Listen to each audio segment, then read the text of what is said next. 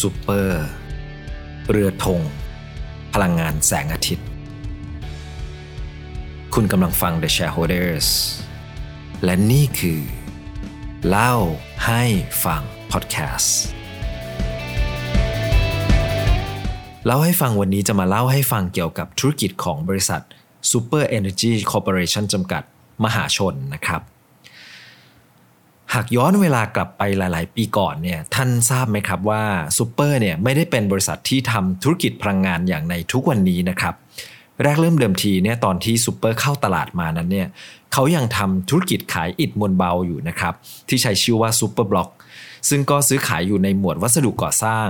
และถ้าพูดถึงอิฐมวลเบาในตลาดตอนนั้นเนี่ยก็มีมากมายหลากหลายบริษัทนะครับที่ทำธุรกิจนี้เช่นกัน ก็มี Q-CON มีซูเปอร์มี DCON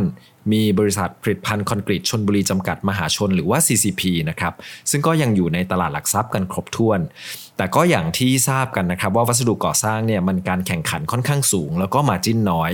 คือถ้าขายของคล้ายๆ กันอย่างอิฐมวลเบาเนี่ยถ้าใครมี economy of scale ก็จะได้เปรียบนะครับอย่างทาง Q-CON เองที่แต่เดิมถูกก่อตั้ง แล้วก็ถือหุ้นโดยกลุ่ม Land House ก็ ได้ขายหุ้นไปให้กับทางเครือปูนซิเมนต์ไทยในช่วงปี 2553 นะครับ จนปัจจุบันเนี่ยเครือปูนซิเมนต์ไทยก็ถือ Q-CON อยู่ราวๆ 68%ส่วน LH ก็ถืออยู่ราวๆ 21%นะครับ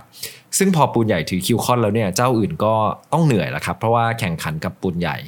ถ้าพูดถึงตอนที่ซูเปอร์เข้าตลาดมาตอนแรกนั้นเนี่ยอิฐมวลเบาเขาขายดีมากนะครับ เพราะว่ามีอยู่แค่ 2 เจ้าเท่านั้น แต่ว่าอีกไม่นานนะคู่แข่งก็เข้ามาเยอะอย่างที่เล่าไปนะครับ ซึ่งทางซูเปอร์เองเนี่ยคุณจอมทรัพย์โลจายาก็เคยให้สัมภาษณ์ไว้เหมือนกันนะครับในปี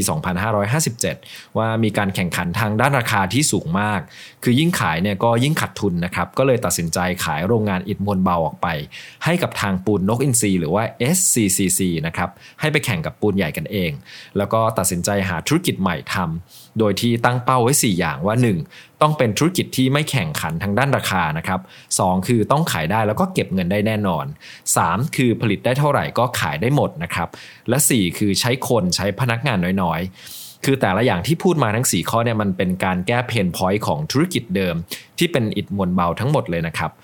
เขาก็เลยหันมาสนใจพลังงานทดแทน แล้วก็ตรงกับเป้าหมายที่ตั้งใจไว้ทั้ง 4 ข้อเลยนะครับแล้วก็ได้เข้าไปซื้อโรงไฟฟ้าขนาดเล็ก ๆ ที่ปราจีนบุรีเป็นแห่งแรก และนั่นก็เป็นจุดเริ่มต้นของธุรกิจผลิตไฟฟ้านะครับอันนี้ก็เลยเป็นจุดเริ่มต้นการเข้ามาทำธุรกิจพลังงาน ซึ่งก็เปลี่ยนจากธุรกิจเดิมไปอย่างสิ้นเชิง แล้วก็สร้างการเติบโตครั้งใหม่ให้กับบริษัทนะครับ คุณจอมทรัพย์โลจายะเนี่ยเป็นบุตรของหม่อมราชวงศ์ศศิจุฑาภาวรวรรณนะครับแล้วก็นายแพทย์สมชาติโลจายะ ใครที่เคยเห็นคอนโดหรู My Resort Bangkok เนี่ยก็เป็นของคุณแม่ของคุณจอมทรัพย์นะครับ ส่วนคุณพ่อเนี่ยนายแพทย์สมชาติเนี่ยก็เป็นหนึ่งในผู้ก่อตั้งโรงพยาบาลกรุงเทพด้วยนะครับ บริษัทที่แต่เดิมชื่อ Super Block จำกัดมหาชน ก่อตั้งเมื่อวันที่ 20 ธันวาคม 2537 นะครับ แล้วก็เปลี่ยนชื่อเป็นบริษัท Super Energy Corporation จำกัดมหาชน ตามมติที่ประชุมผู้ถือหุ้นครั้งที่ 1 ทับ 2561 นะครับ เมื่อวันที่ 25 เมษายน 2561 เพื่อให้สอดคล้องกับธุรกิจที่เปลี่ยนแปลงไปนะครับคราวนี้เรามาดูโครงสร้างธุรกิจแล้วก็รายได้ของบริษัทกันเลยดีกว่า คือซูเปอร์เนี่ยเป็นถือเป็น holding company นะครับที่ถือหุ้นในธุรกิจหลัก ๆ 3 ธุรกิจก็คือ 1 ธุรกิจผลิตแล้วก็จัดจำหน่ายกระแสไฟฟ้าจากพลังงานทดแทนนะครับอันนี้คือสำคัญที่สุดเลยเรียกว่ารายได้เกือบทั้งหมดเนี่ยมาจากตรงนี้ 2 คือธุรกิจผลิตแล้วก็จัดจำหน่ายน้ำเพื่อการอุปโภคบริโภค 3 คือธุรกิจเทคโนโลยีสารสนเทศแล้วก็การสื่อสาร ซึ่งข้อ 2 กับข้อ3เนี่ยน้อยมากๆนะครับแทบจะไม่ต้องไปคิดมัน ส่วนข้อหนึ่งที่เป็นพลังงานเนี่ยพลังงานทดแทนปัจจุบันถ้าให้แยกย่อยออกไปอีกเนี่ยสมมุติว่าพลังงานทั้งหมด 100%เนี่ยคิดเป็นพลังงานแสงอาทิตย์ได้ราวๆ 90%เลยนะครับ แล้วก็เป็นพลังงานขยะประมาณ 10%แต่ในอนาคตเนี่ยก็จะมีพลังงานลมที่เวียดนามที่เริ่มทยอยเข้ามาในปี 2564 นี้ด้วยนะครับ ถ้าให้สรุปรวม capacity ของบริษัทที่ COD ไปแล้วเอาณสิ้นปี 2563 เนี่ยแบ่งเป็นในประเทศกับต่างประเทศเนี่ยในประเทศกำลังการผลิต COD ไปแล้ว 699.6 เมกะวัตต์นะครับแบ่งเป็นพลังงานแสงอาทิตย์ 563.6 เมกะวัตต์ พลังงานความร้อนจากขยะ 18 เมกะวัตต์ แล้วก็มีการบริหารให้ Super Infra Fund อีก 118 เมกะวัตต์นะครับวงเล็บว่า Super EIF เนี่ยบริษัทถือหุ้นอยู่ 20%ด้วยนะครับ ส่วนในต่างประเทศเนี่ยก็คือเวียดนาม COD ไปแล้ว 836.72 เมกะวัตต์จาก 9 โครงการนะครับ และในเวียดนามก็ยังมีพลังงานลมอีก 400 กว่าเมกะวัตต์ที่จะทยอย COD ในไตรมาสที่ 3 ปี 2564 นี้อยู่อย่างที่บอกไปนะครับ ซึ่งโครงการที่น่าจะ COD ได้เร็วที่สุดก็คือที่เจียไหลที่อยู่บนชายฝั่งนะครับ ตอนกลางๆค่อนไปทางล่างของเวียดนาม อะแล้วมันก็มี key factor ที่น่าสนใจมาก ๆ อีกเรื่องหนึ่งนะครับ ก็คือเรื่องต้นทุน คือต้นทุนราคานั้นเนี่ยมันจะค่อยๆ ถูกลงตามเทคโนโลยีได้นะครับ โดยที่สมัยก่อนเนี่ยแผงโซลาร์เนี่ยเขาแพงมากๆนะครับ แต่ว่าเดี๋ยวนี้ถูกลงอย่างมหาศาลเลย แบตเตอรี่ก็เช่นกันนะครับ สัก 3 ปีที่แล้วเนี่ยราคาแบตเตอรี่นั้นจะอยู่ที่ประมาณสัก 5 0 0 0 0ถึง7 0 0 0 0 บาทต่อเมกะวัตต์อาวนะครับในขณะที่วันนี้เนี่ยลงมาอยู่แถวแถว3 0 0 0 0 0 บาทต่อเมกะวัตต์อาวแล้ว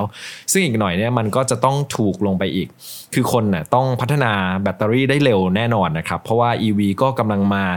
ทุกๆ อย่างที่เคลื่อนที่ได้ แล้วก็ต้องการแบตเตอรี่ความจุสูงๆได้นั้นเนี่ยก็เป็นสิ่งที่โลกต้องการนะครับ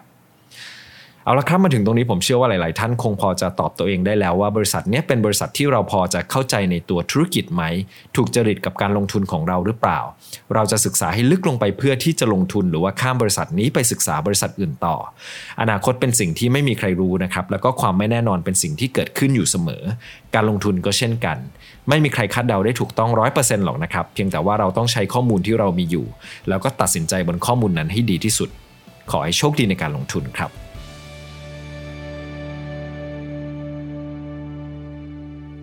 อย่าลืมกด subscribe และกดกระดิ่งด้วยนะครับ ขอบคุณครับ